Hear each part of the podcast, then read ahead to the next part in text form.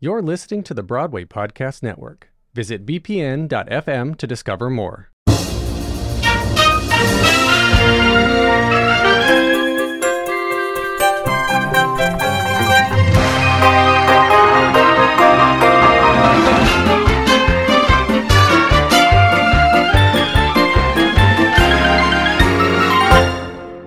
Welcome to the Drama Book Show. Welcome back to another episode. Our second one. episode two. Uh, Capítulo dos. Episodio due. Eh? Yay, we're both bilateral. I am David Rigano, I am Mark Eugene Garcia, and this week brings us a conversation with a good friend of the bookshop. a great friend of the bookshop. And just a good friend. Today we'll be shining a spotlight on the incredible talent of Matthew McLachlan. Matthew, born in Scotland, raised in the sunshine state of Florida, and now navigating the hustle and bustle of the Big Apple in New York City. Matthew is not just any playwright. He is a Dramatist Guild member, Mm. two-time Screencraft stage play finalist, Mm. and a Samuel French Off-Off Broadway Festival finalist. Talk about an impressive resume. With a list of plays like this goddamn house. I saw that one. Afterwards, I ran into him, dropped some profanity, then asked, Are you okay? It was so good.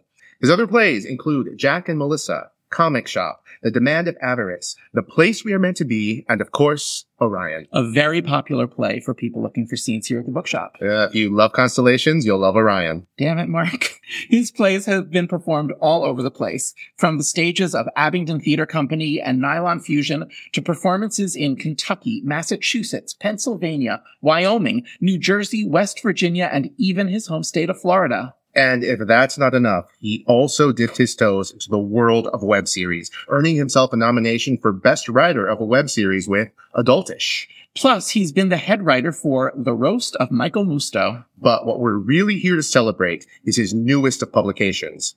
Now, we have and love his first collection of short plays, a collection of one acts and other things you may or may not enjoy. But now he has another collection of one acts and other things you may or may not enjoy. But I'll tell you something, David. What's that, Mark? We enjoyed them. We did. Now, I had the chance to speak with Matthew about this collection. Well, he did more than speak. He brought actors. He brought performances. he brought drama to the drama bookshop. And as a constant visitor and friend of the bookshop, doesn't he always? Let's take a listen. We're going to start off this evening with Elizabeth Bays performing Reflections on a Reflection. Whoa!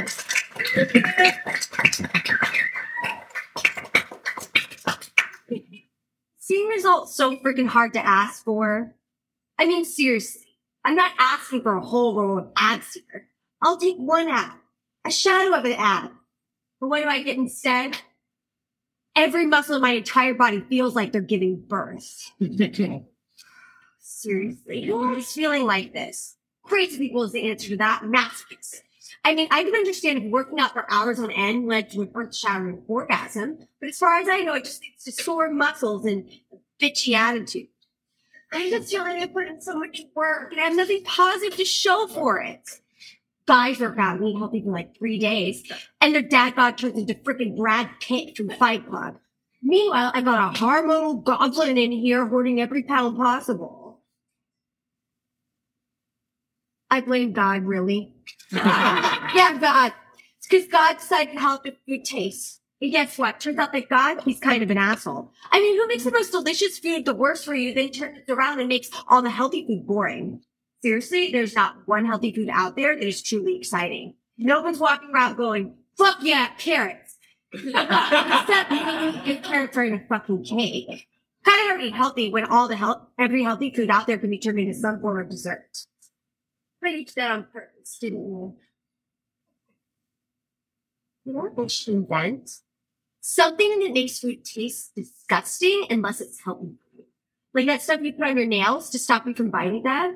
I wish they had that, but for food. Well, I need to stop my biting my nails too. Oh, oh, or you know what? Uh, screw that. There should be some invention that makes you burn more fat the more calories you consume. Like coal in a fire. You get to shove burgers and pie in your face all the live long day, and eventually you get ripped.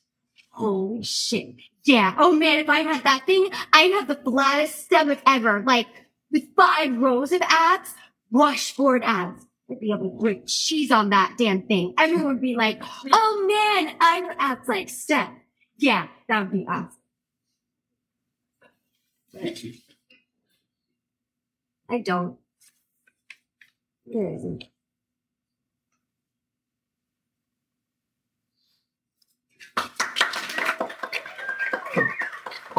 Next up, we have Charles Goforth performing Manifestation.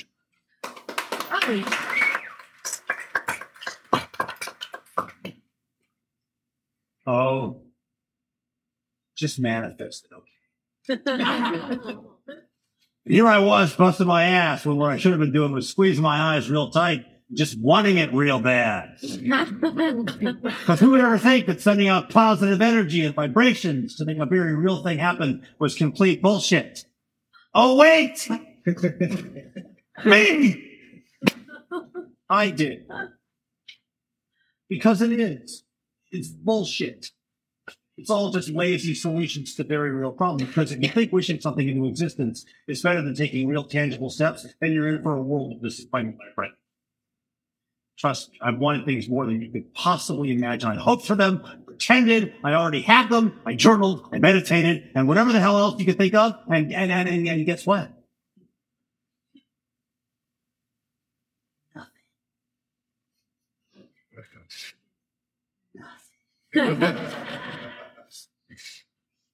How do you explain that, huh? What? Was my oil off? Is it because I'm a Pisces? or maybe some planet's moon's tectonic plate was in retrograde or some shit. Or none of it is real. so the next time I ask you for help, give it to me instead of wasting my time with all this mumbo jumbo bullshit. Because it's exactly what it is. It's bullshit.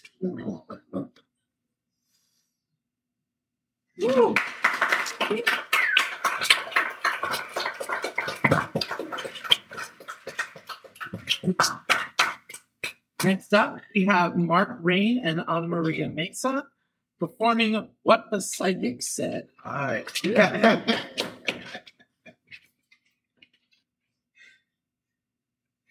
Are you high? No, I'm not. Because it sounds like something people say when they're high. I know it does, but I promise you, I'm not. okay, well, if this is some kind of joke, I guess I just don't really get it. It's not a joke. I swear. Oh God, What? are you What? are you like hitting on me or something? What? Because like if this is some new avant-garde way guys try to pick up women these days, uh, I- I'm not. I'm not hitting on you. all right. I'm telling you right now, it's not working, dude. I'm not hitting on you. I, I swear. You're serious? Yes.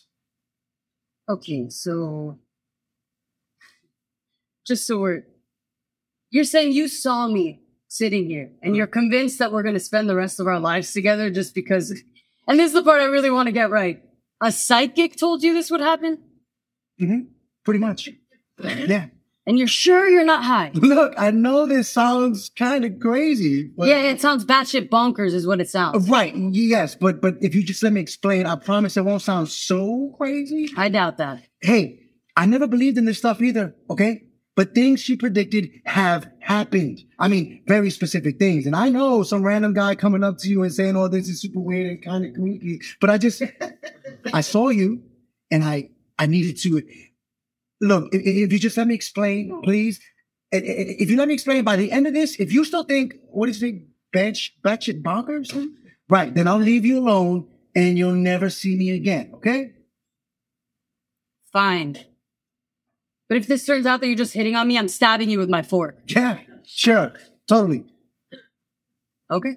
Okay. So yeah, uh, like I said, I never really believed in this stuff, right? But all my friends and family started seeing psychics for some reason. Like, that's the new thing, I guess. It's all they ever talk about. So I figured, why the hell not? You know, let me just do it so I can say I did it. So I go and I'm waiting for this person to be like all kooky with sage and crystals and stuff. But she was actually kind of normal for the first 15 minutes, we just talked about life and stuff. And before I knew it, she was saying things about me that I haven't even mentioned yet, like about my job and where I live and stuff. How do you know she didn't just like look you up on Facebook or LinkedIn or something?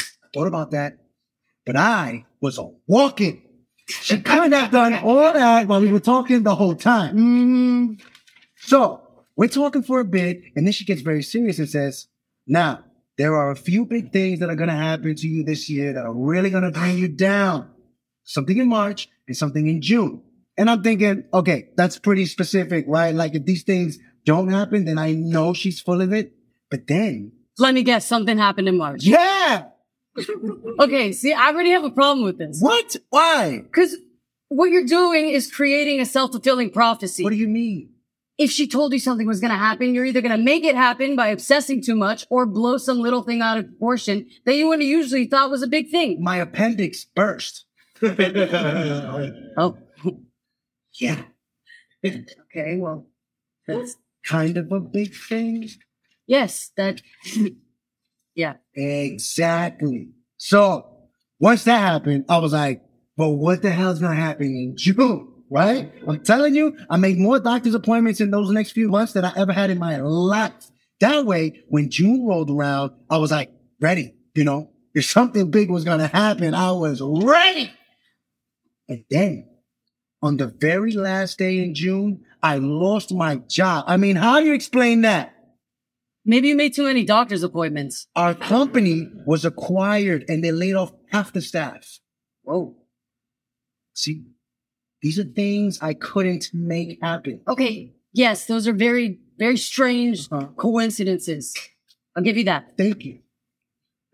But where exactly do I come in here? Right. Yes. Well, after she told me things would happen in March and June, she told me that sometime after that, I'd meet the woman I'd spend the rest of my life. And did she say how it would actually, you know, happen? How you would know this? She said that I'd be in a place I go to all the time, which I do, and I'd see you. That's it? Yeah.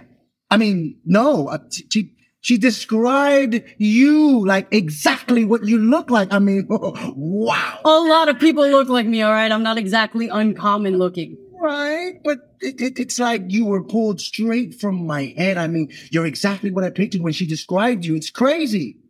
I don't know. Seems like a bit of a stretch. Oh, oh, oh, oh. oh. I totally forgot the craziest part. She said she also saw us both partaking in green. Partaking in green. Green. Holds up a green juice excitedly and points to her bowl of green food. This whole place is partaking in green. They got kale cookies over there. But it, it's still possible. I mean, it, all the pieces fit. Okay, let's just say she really did predict all this, okay? How do you know coming up to me doesn't undo the whole thing? I thought about that too.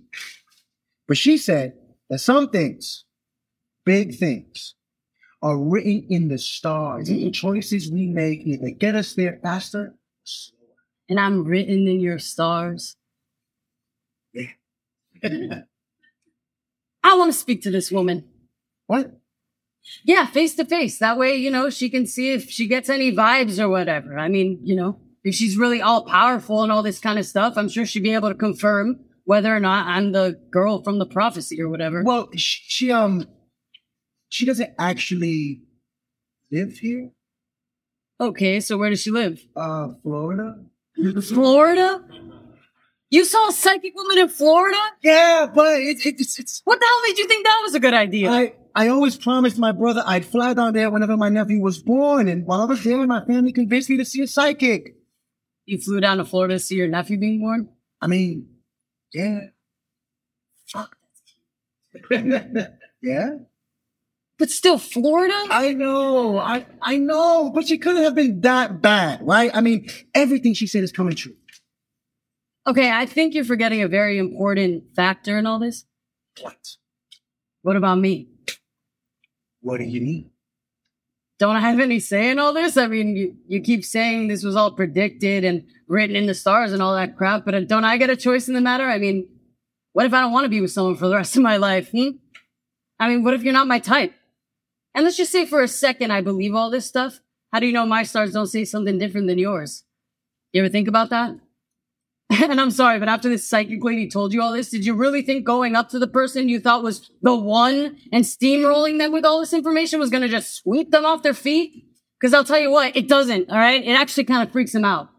And uh, for all I know, you could I could be the fifteenth girl you've walked up to today, partaking in something green, who kind of looks like me. I don't know, but I do know, as cute as all this is in theory, it's just it's a little much for me right now.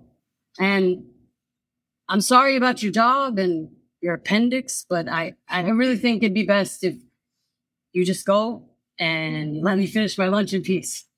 Okay?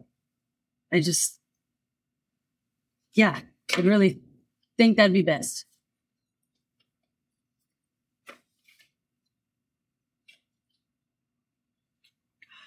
Well, if I'm being honest, I've spent my whole life trying to get things right. Maybe it's a fear of failure or something, but whatever I did, I always made sure I did it right. And, and maybe when she told me all those things, that's exactly what I started doing. Maybe I just fell right back into that pattern. I don't know. But as far as meeting the one goes, I've been in a lot of relationships that felt like I had already found that person. They really did. But they still ended. No matter what I did right. So when she told me that I was finally going to meet the one, like the one, I was over the moon, you know? And even though I do anything to make this all fit and line up, I can't deny the fact of how I felt when I saw you just now. I mean, I literally gasped. You, you know how like people do that in movies and stuff? Like, I did that. So it's not like I saw you and, and thought of all the details. She told me and said, Yup, this all fits. Not at all. In fact, I know this is a really heavy thing to say, but I knew I wanted to be with you before I even remembered there was a psychic. Then when I started to realize all the pieces lined up, I just got so damn excited that I needed to come and, and tell you, but I shouldn't have bombarded you like this. I just, I wish I kept my big mouth shut and just said hi.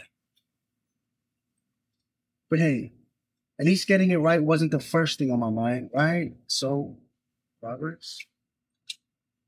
Uh, yeah, anyway, I just want to say it was really nice to meet you. Enjoy your lunch. Uh, You should have led with that. The whole doing the right thing speech. Should have led with that. I should. What, you think going up to a girl saying a psychic said you were my soulmate was better? no, I guess not. You want to sit down? Yeah, yeah. Right. Uh, got any pictures of the nephew? my God, so many. oh my God. I know, right? So beautiful. Yeah.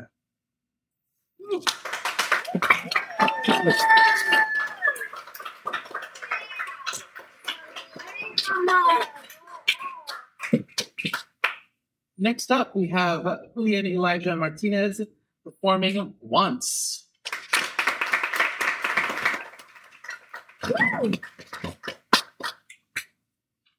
Oh, it is not about what I want.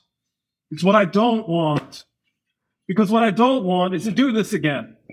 I don't want to remove someone I love from my life. I don't want to try and convince myself that they're not the one for me. I don't want to deal with reactions from friends and family. And I don't want to skip songs I love because they hurt too much. I don't want to do what I usually do, which is stuff my face and fuck anything that moves just so I feel good for a while. I don't want to be told that my writing is going to get better because of this, because I don't want my writing to get better because of this. I don't want to awkwardly agree to meet them for coffee and then spend the whole day worrying about my outfit and if they think I'm in shape or whatever. I don't want any of that. Because what I do want is for this to work. For them to believe that this can work. I want to be happy. To somehow have the courage to be by myself. To not need to be in a relationship with someone. I want to do all the awesome things I've always dreamt of doing. I want to travel. I want to make friends with strangers. I want to sit alone without feeling uncomfortable in my skin. I want all this to be worth it. I want to be happy this happened. Somehow, I, I want to look back on all this and be happy this happened. To see that it made me stronger, better, closer to the person I really want to be. That's what I want.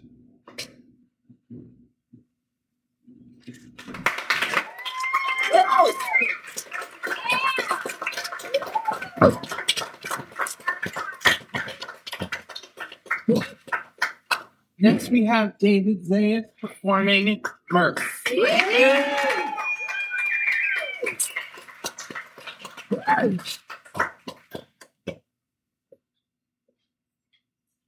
A cemetery, a gate that leads to a family plot. Marv enters and walks to the gate. He looks from one unseen grave to another. He enters the plot, closing the gate gently behind.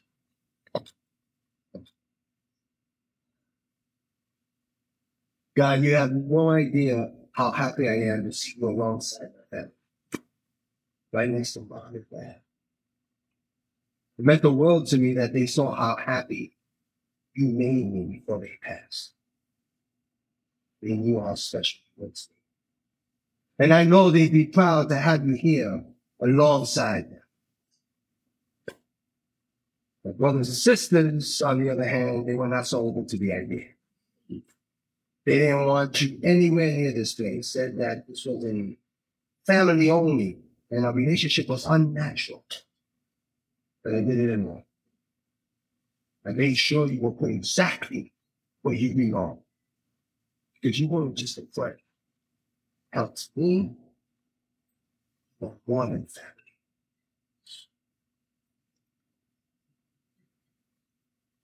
You're the best goddamn Walla. the second I saw you with the pet store, I knew that you were different from the others. And I know, I know. I know you don't like it when I compare you to others from my past. But I, I did, I did love them too. Darwin, Jasper, Phil, Wallace, Zeus, Copernicus, Rupert, and even little three-legged honeysuckle. But I only say that because none of them compared to the connection I had with you. Even our names are perfect together. Bob and Murph.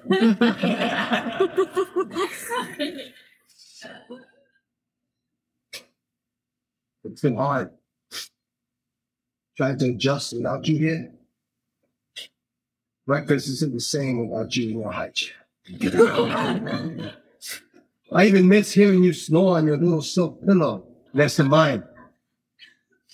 I even had to take the iguana seat in my bike basket because you weren't here for our Sunday evening bike rides.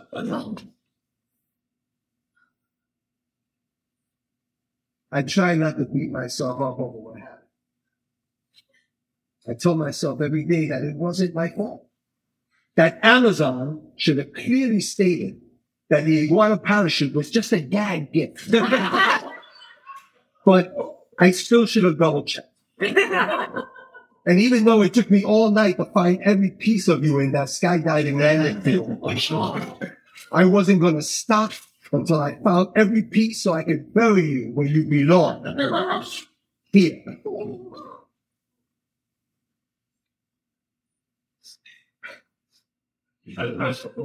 I know that if you were here right now, you'd see that I was sad. It crawled into my chest, comfort me. Always love that. People say that iguanas only do that to absorb our body, but I need the truth. You were hugging me, he pulls out a tiny little bike helmet. Like what is you? So the little green model will always be safe on all your bike rides in Iguana. Good night, my sweet love. May you always absorb the heat of my heart. Even in death.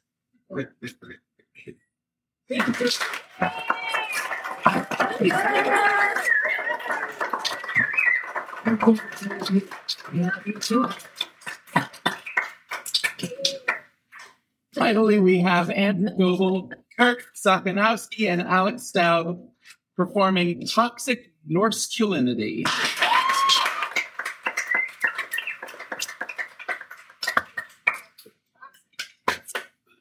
High up on the plains of the mountainside, marshlands, rocks, howling winds, ravens squawk in the distance. A hut sits stage left. Sven, a large Viking cloaked in furs, heavy boots, and a small axe on his belt, enters stage right. He stops when he sees the hut.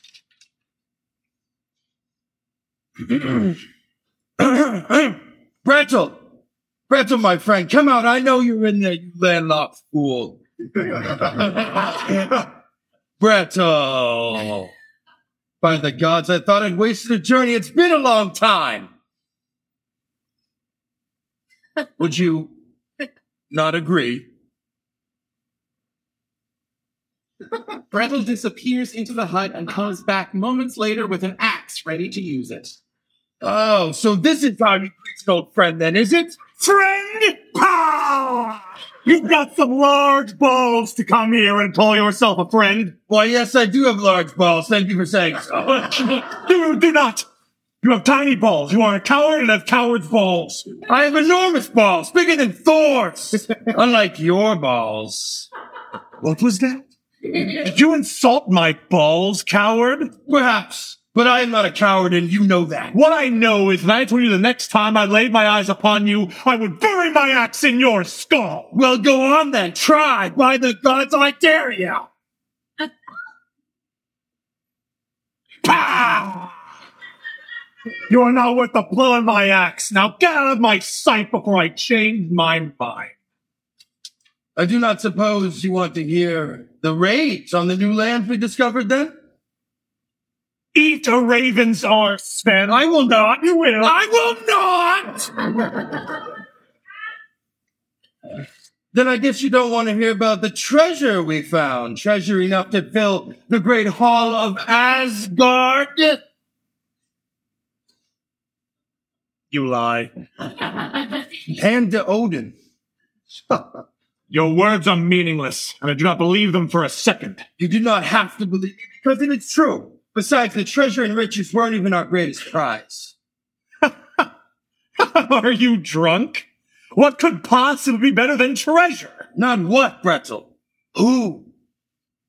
Kevin enters in torn jeans, a dirty yet modern t-shirt, and filthy sneakers. His wrists are bound together with rope. Are you guys seeing this freaking view right now? It's beautiful, man. It's like one of those pictures you get as a desktop background, or those fancy brain photos from IKEA, you know, that don't look like they in real life. There it is! Right!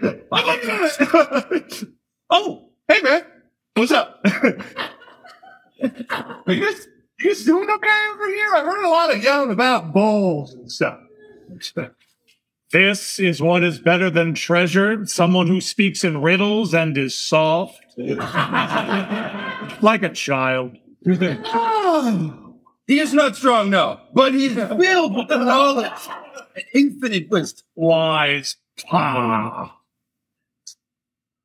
And what wisdom does he possess that our village seer does not? Hmm? It is not the future he speaks of, it is the present of who we are now and how to better ourselves.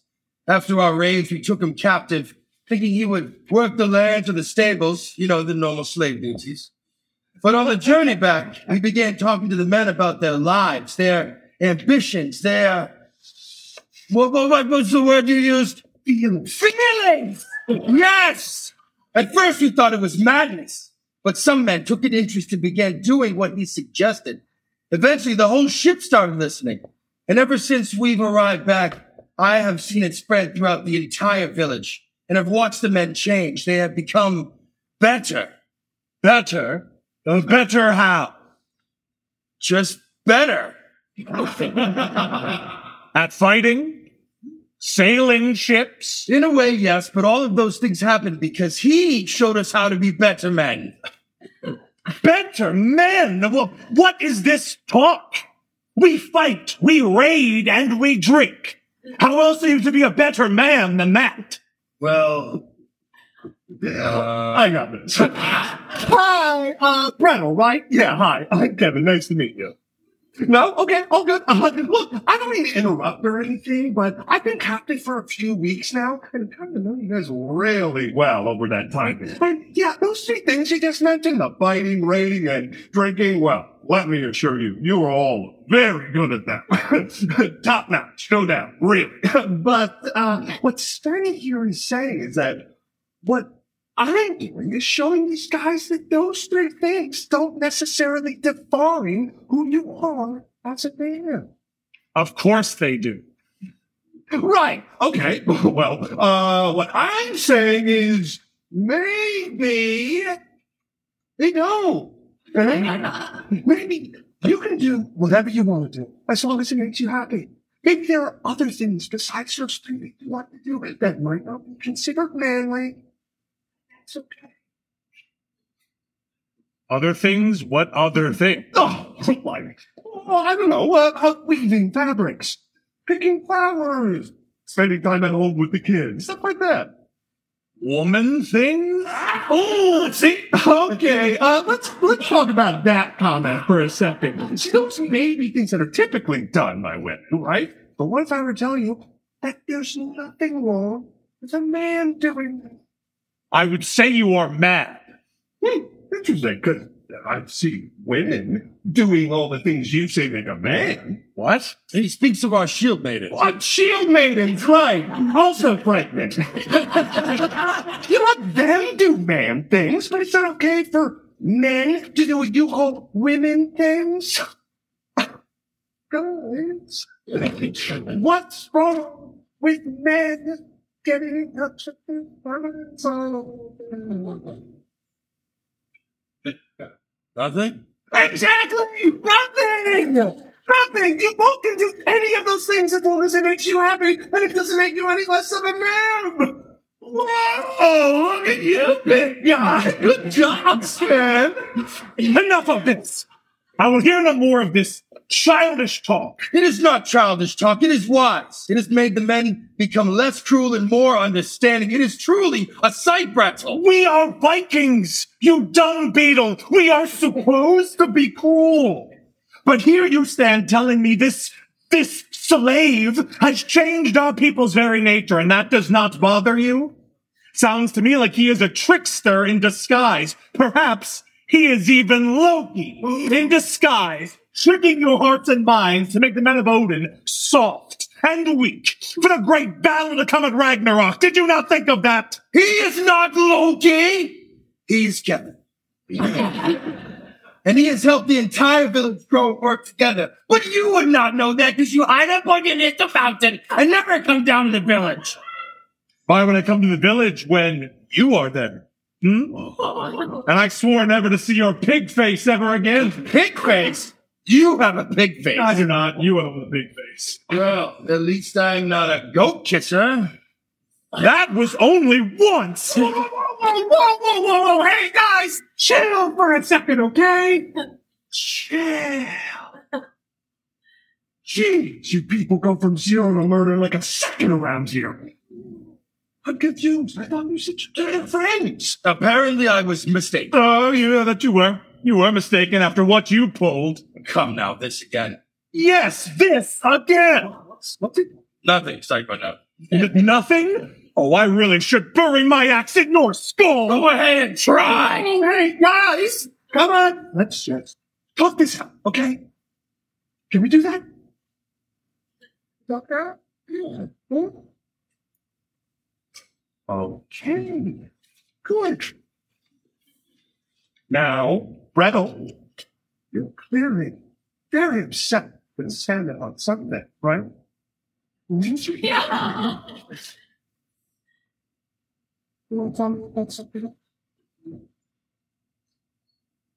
He betrayed. Oh, I did not betray you. You did.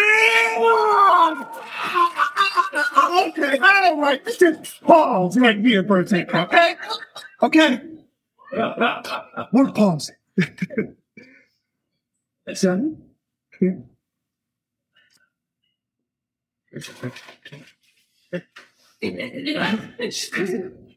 What is up, man? Don't come up here and wait this like you expect something to get up here and start acting like the old you. Balls this, balls that. There are so many balls. Sam, come on. man. You don't want to backwards now, do you? Not. Okay, good. That's what I want to hear. Now, I want you to say the motto that I taught you. Do not want to. Come on. You said you wanted me here because you might need my help helping God. So, here it is. No. Come on. I want to hear it. I will respect others and what they have to say. And. and. Mm-hmm. I will not lash out if I do not like their words. That's right. See, you know this. So let's go back there and make some real progress. Okay. Okay. Great. And remember, you do this, right? Yeah. All right. Now, uh, Sven, Gretel mm-hmm. here sees the king. You betrayed him in some way or another. Is there any reason he might think that? Nay. Perhaps. Our village hosts a large festival to the gods every hundred moon cycle. Only a select few are chosen by the village elders to attend. It is a great honor to be chosen, and I had the honor of being picked. What? Hey, that is great. Yes, I agree. Thank you. So, after all the participants were chosen, the elders told us we were allowed to bring one guest with us to the festival, and I asked Gretel if he would be my guest. Oh, that's so nice. But wasn't really bringing him as a guest. I was bringing him uh, more as a As, as, as a what? uh, A sacrifice. He was bringing me to the festival as a sacrifice without telling me. I know, I know. That's not something we do. It's not honorable, and I admit I should not have been deceptive. Deceptive. I did not mean to be cruel. I swear it. How is sacrificing me to the gods without my knowledge not cruel? Hmm? Oh, nay, nay, nay, nay, nay. I want you to tell me. I want you to tell me right here and now what on Midgard made you believe that doing that was anything other than low, cruel, and Helheim-worthy betrayal, Sven? Go on. I want you to finally tell me after all this time.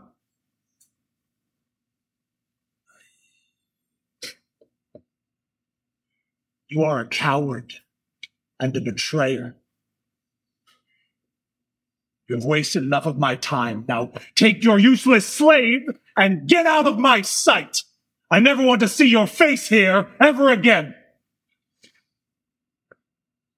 You were the only one that was worthy. What? you were the only one that was worthy. I, I did not want anyone else. I, I, I didn't understand. Either. When I was chosen for the festival, the elders told us of all the wonderful things the festival would hold for us, all the pleasures and joys we would experience. But they told us that the greatest reward was not for us, but for someone else, for the person we cared about most deeply. The elders were to perform a ritual. That would be open. It would open one of the many doors to Valhalla itself. And whomever we brought would be sacrificed and given the gift of endless riches and forever dining with the gods. They gave us one hour to decide, but I knew immediately it was you. I said, Gretel's been my best friend since we were boys. He's been my greatest ally on the battlefield. There is no person who I, I would want to have this reward than my best friend, bro. But every time I went to tell you, I, I felt uncertain. Uncertain that you didn't feel the same way about our friendship. I worried you just thought I was another man in the shield wall. So the moons came and went, and before I could tell you, we were standing there at the festival, and you were looking at me with all of Helheim in your eyes and started to fight your way out, and I never forgave myself. Now, was it honorable to bring you as a sacrifice without your knowledge? Nay.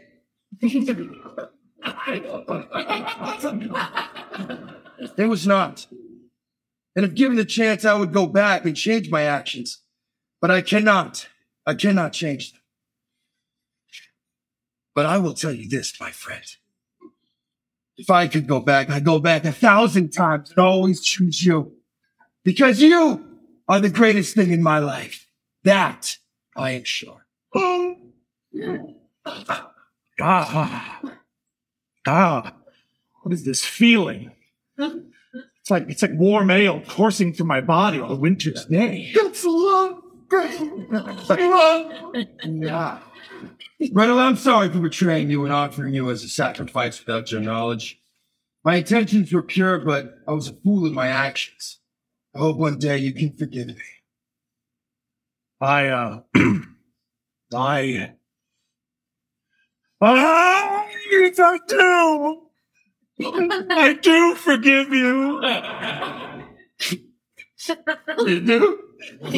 Yay, and, and perhaps in his eyes, sorry. You know, I was often angry and distant, and, and I should have shown you that I always thought of you as a true friend, nay, a brother. a brother? I'm a brother. Will you forgive me? I, yeah, I do, I do forgive you.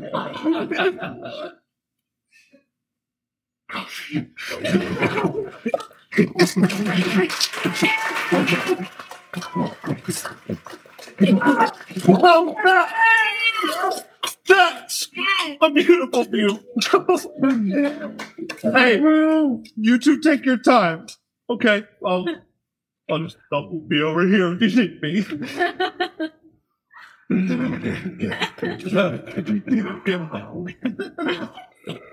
you were right about that one.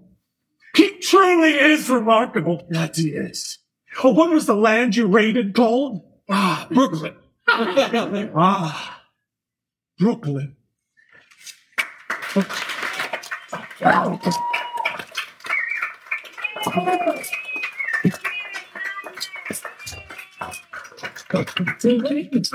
all of our shit. Today, all of these pieces are directed today by David Zayas.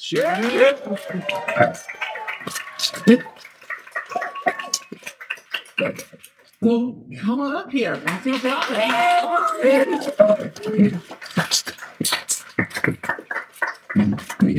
Yeah. Hey. Hey. So thank you for sharing those with us. Yeah. Today. Do you mind if I go ahead and call you one sick fuck? Yeah. yeah. Yeah. Thanks, Dad. Uh, um, yeah, I'd like to think so. So yeah, th- these are fantastic. You had you had mentioned to me that these were sort of like you had you had written your first collection, and then this is sort of the, the stuff that you've amassed since then. So can you talk to me about what the process was on the first collection and then how this collection came together? Yeah. So I kind of stumbled into writing in the first place. It was mm-hmm. acting first, took a class to just generate my own material. And I realized in the class I wanted to write more than perform the material that I wrote. And from there, I had this one act, couple one acts that were not very good, but one that felt personal. And mm-hmm. I wrote some monologues based off those characters, and that became my play Orion. And in that theater company that was helping me produce that, they're like, great. So other actors have auditions or they want more material. Can you write for this person? Or this person is very specific. So I was like, well, instead of just generating this one one act and these monologues that were about a breakup and not the most jovial of things. So I thought, eh, I'll write something silly like someone confronting their boss about making fun of them farting when it was actually the seat cushion squeaking.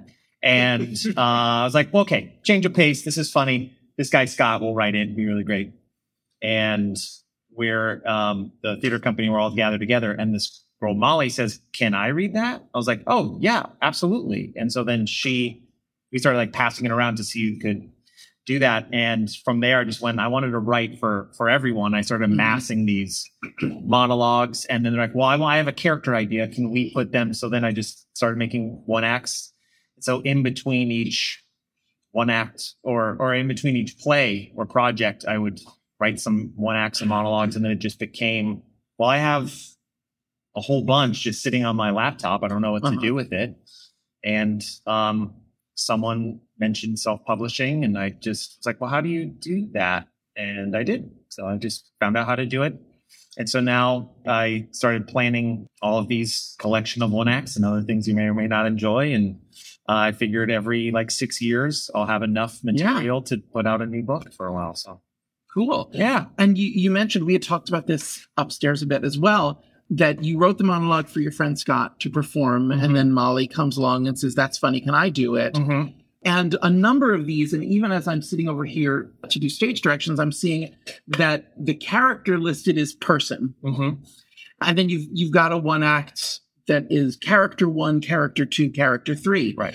Uh, so I wanted to talk about because as we've mentioned, like I'm trying to do this, and I see more writers trying to do this, writing gender neutral characters. Sure. Yeah. So what's what's your process like? How much is it intentional, and how much is it you just realize that the gender doesn't matter to a certain character that you're writing? Well, I would say with full plays, there's still some fluidity with mm-hmm. that, but I want to be specific with who this person, dive into the deep end of who this person is. But when it comes to one acts and monologues, I just want to write from a place of what I want to talk about. If it's something painful about having all these wants or not wants uh-huh. or whatever, anyone anyone can can do it. Honestly, the Murph was only because I thought Murph and Marv you know, so you should be a guy. That's literally the only thing. Yeah. But I just found tapping into the universality of things, like the Mhm. embarrassment of someone making you feel it, like embarrassment for everyone for farting or not Yeah. farting or or hurt or shame or whatever. So I'm just tapping into what that feeling is, and everyone goes through that. Yeah. You know, so as far as making it gender specific, I feel like that's a layer on on top Mm-hmm. And for for longer pieces. It's like that that person can round that out but for the most part i don't think it's that important sometimes. Yeah.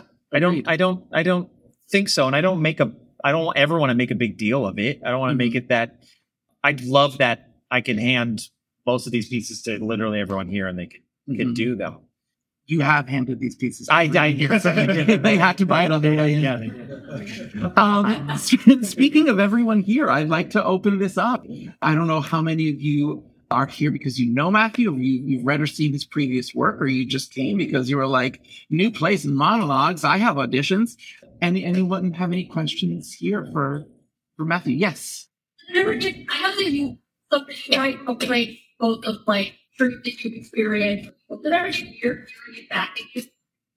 oh yeah i mean it's it's uh i'm like oh that's vulnerable as fuck oh i you know, and it it feels even hearing it in, in succession and a lot of or reading it all because I'm like, oh, I'll read a monologue that I have. It's on my computer. I can open it. But now it's just the next page.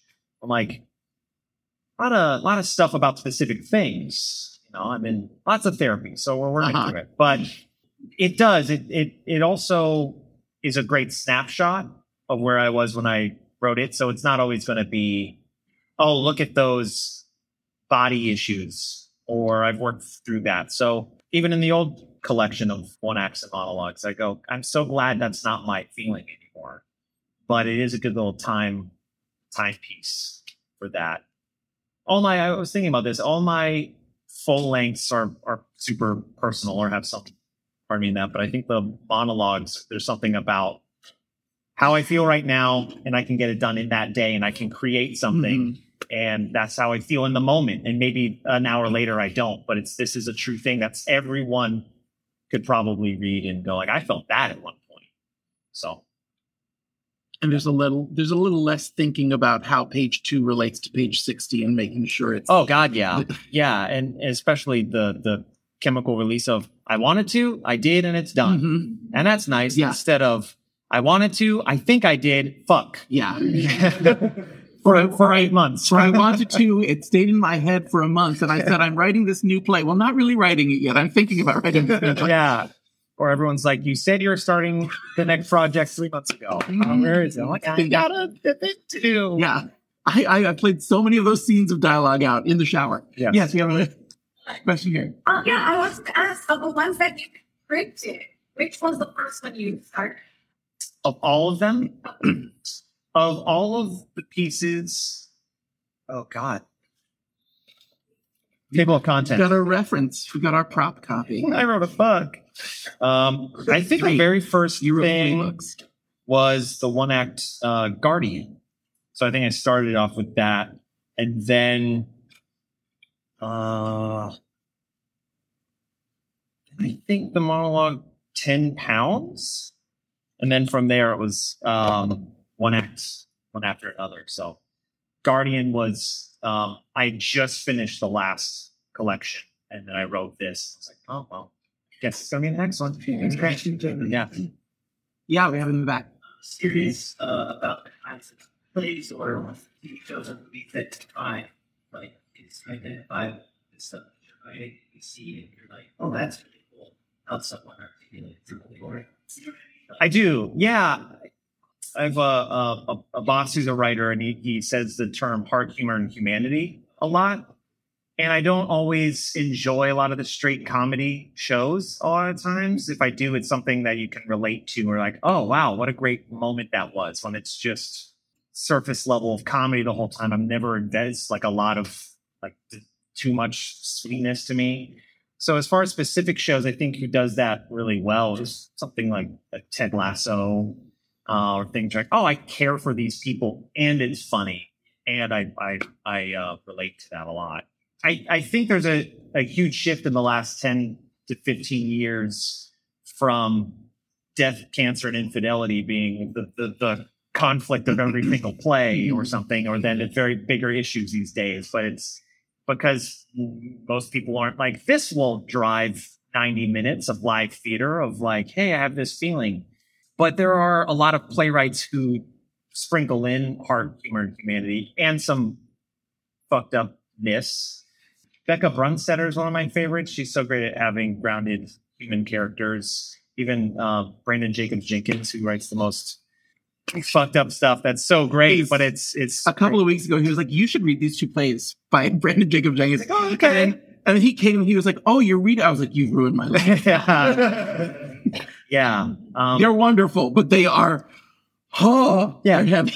they're heavy. And you did that to me. You're welcome. Thank you. And I'll think of a million things the second I stop answering. Mhm. questions. But anything that I feel like I can I can grab onto and, and get to know the people while also being funny. Even a a lot of dramas that I'm like, oh, this is so funny, but you wouldn't know that it keeps it light. Yeah. I have. How you? I, this is my my question. Really is you know you're writing a lot of these monologues, these one acts. The process of turning it into a book or a collection of these kind of like potentially scattered ideas, or do you or did you purposely like try and find even like uh some kind of thematic through line for it? Was that part of your is that part of your thinking when you do a collection? Do you work with someone to put a collection together? Like, Yeah. what is that process like? I, Um, I, I think it's I think it's what's great about it is that really all I have at that time. So I, I did the first book and then for this one it was okay, let me see what I have. Okay, I have six, seven one acts. I have all these monologues, maybe two that I currently have didn't make it into this. And I just thought, you know what, where do they land on the the, the charts? That's who I am in there. So I didn't want to make it about something specific or or or guide it to a specific thing. You go from really heartfelt or really uncomfortable to really funny and Vikings and these things. So um, I think I think the lack of that is was my favorite part. Was like this is all of me. It goes from you don't know you're not going to get the same same thing. I don't like being predictable in that way. Um, so I just kind of grabbed what I had. Like this is this is what I got. There's nothing on my laptop that you don't see that isn't in the books yet. You know, so uh, for now, and it's all me. I mean, I did. I I there are companies that like send us the material in a Word document, and we can format it like a play and send us pictures and things, and then we'll design the cover if you want. But I just, oh, this one should go here, and this one should go here, and Like, is there a thought, pro- like, like putting an album together? Totally. Was there, was there a thought? process? Totally, because they there were some that are thematically similar, and there's even there are two one acts. That one I wrote um, for a theater company fundraiser where they got me really drunk and they made me write it in ten minutes. It's in there. Don't worry, Oh. errors and all. So all of them is fundraisers in there. And then that was like that was a decent idea, but I have a better version of that. So both are in there, and you can see how they're similar. So I'm like, oh, that's kind of a cool, interesting thing. But I wanted Yeah. to see the the the order in which that should be in the one acts. Like, okay, so what the because I'm very much the we talked about this many times, the music lover of okay, we go from this vibe to this, and what can we get out of it? Well, how do we end end on this? And it's hard. It's hard to do that. And, and you talked about coming off of that. You talked about how Orion started as a series of monologues that you were playing with for characters, and then that turned into a play. Yeah. Do you ever start a one act and think maybe this could be a full length? Are you holding any, like, not publishing any because you might expand them, or might any in here? I have a pretty expanded? I have a pretty good sense of what I'm uncovering, how how what what's underneath. Mhm. And there have been a few times where I've been surprised. I thought there's more here. But for the most part, I know what I'm trying to say or why I'm writing it. Yeah. And I know this almost instinctually. Like if I think of an idea, I go, usually it's play, film, or comic book. And like I will almost know immediately which one it will Uh-huh. become. And then I get more specific. Oh, it's a play.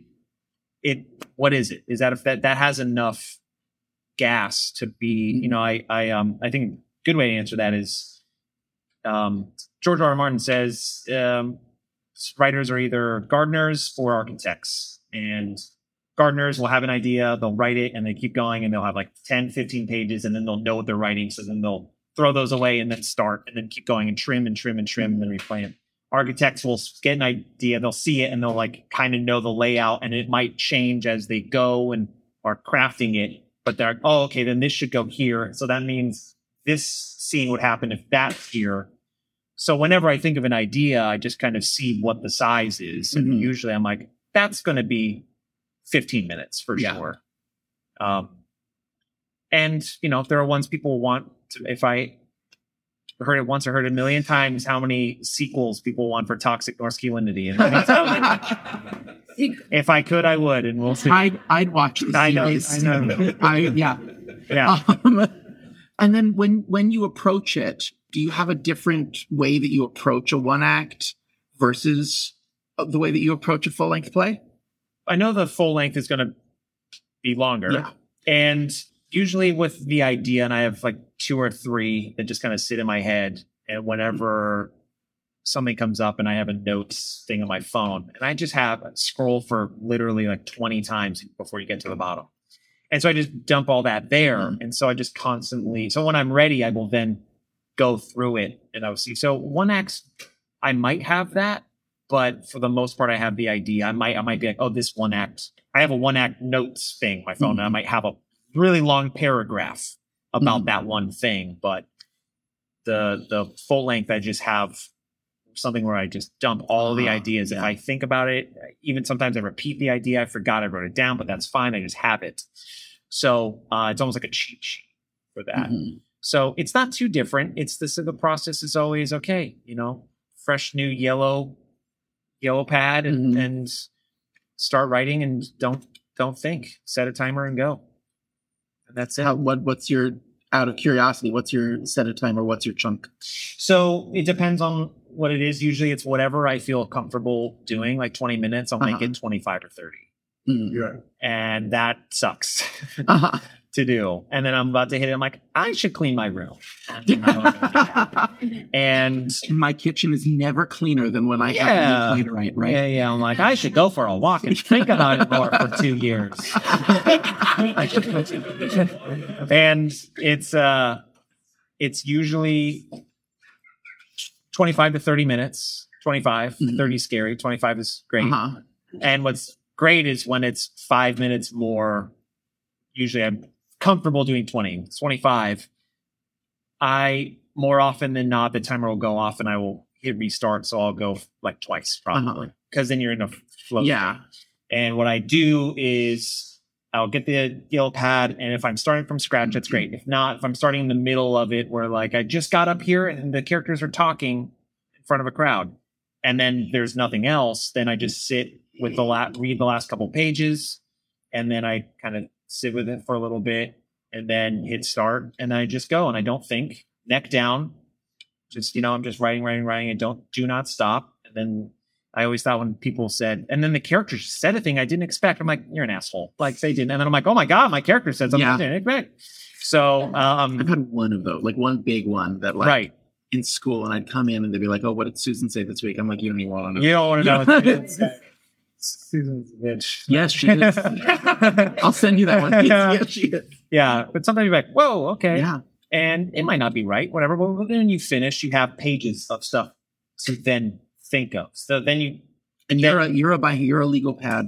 yeah, my handwriting Uh-huh. looks like a drunk baby. It's terrible. It's, it's awful. But it's, you just No, write. that's that's called poor man's copyright. That's Yeah, yeah, yeah. no one's gonna. Exactly. So it's it's helpful to there's something about like we're hard to hand to page Mhm. and you're not thinking. It's like great acting. You're not thinking. You're just going, you know, you have it in your body too. And so then you have the pages to go, okay, this is solid.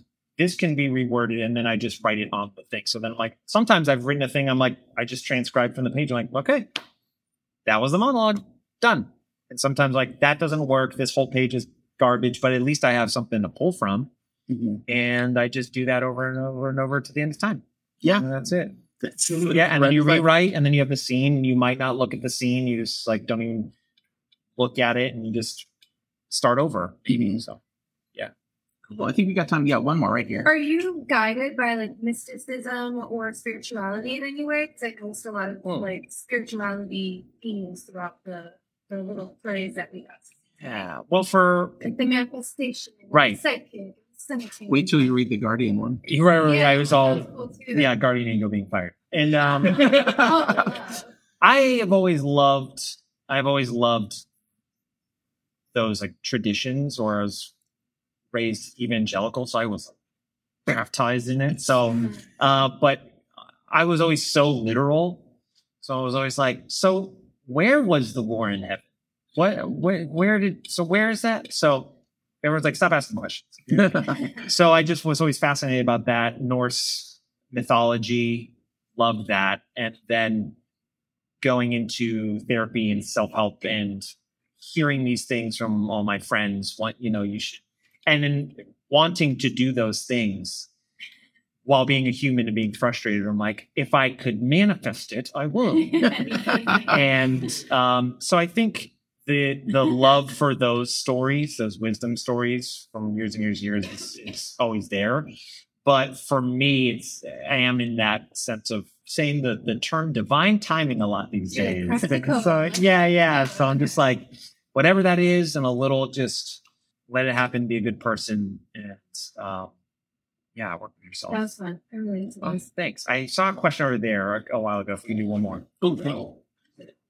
Yeah.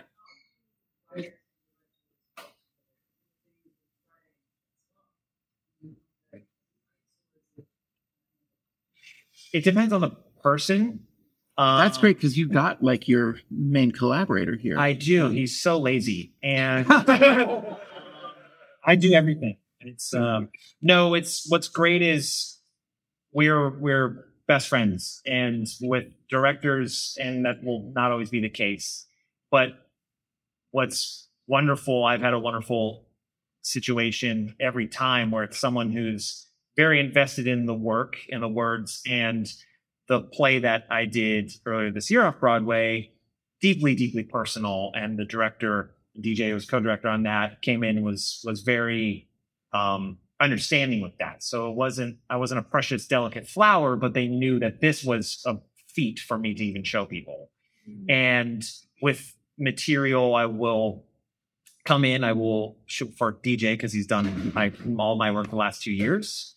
Um, very much a trusting of the actors, let them do their thing, and then guide a little bit. And um, I'm of the mindset of the school of the director runs the room.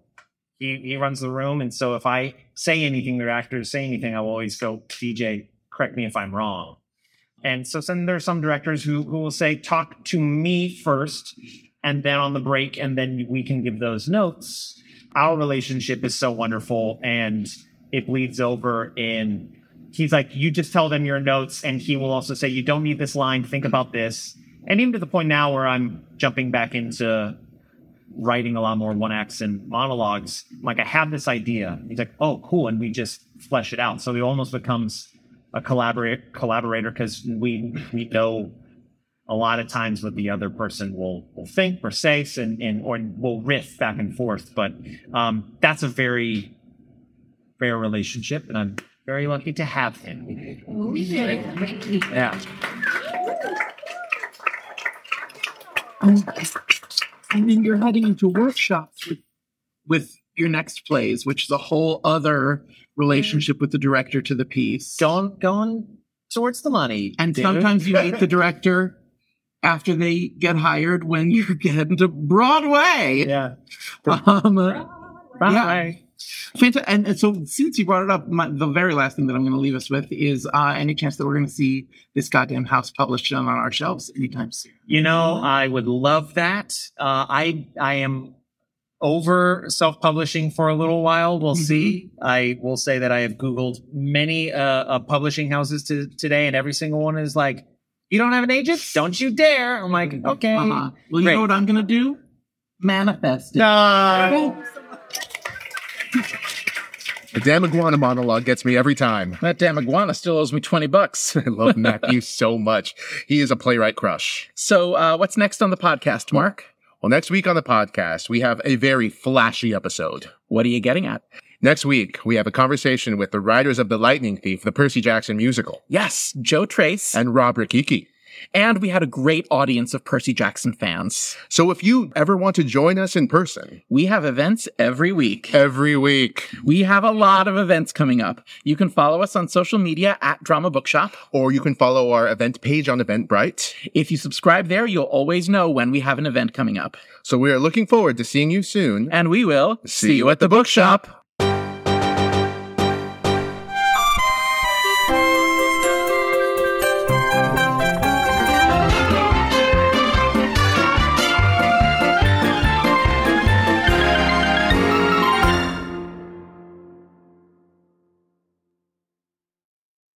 Hey, it's Leslie Odom Jr. here on the Broadway Podcast Network to tell you about the Rise Theater Directory, a program of Maestra Music. Rise is a national online resource designed to connect and empower backstage and administrative and creative theater professionals from underrepresented backgrounds. If you work or aspire to work in the theater community, this can help you find your next project. And if you hire theater professionals, search the Rise Theater Directory to find your next team. Create your profile now and get more information by visiting risetheatre.org. That's theater with an R E R I S E T H E A T R E dot org because only together we rise.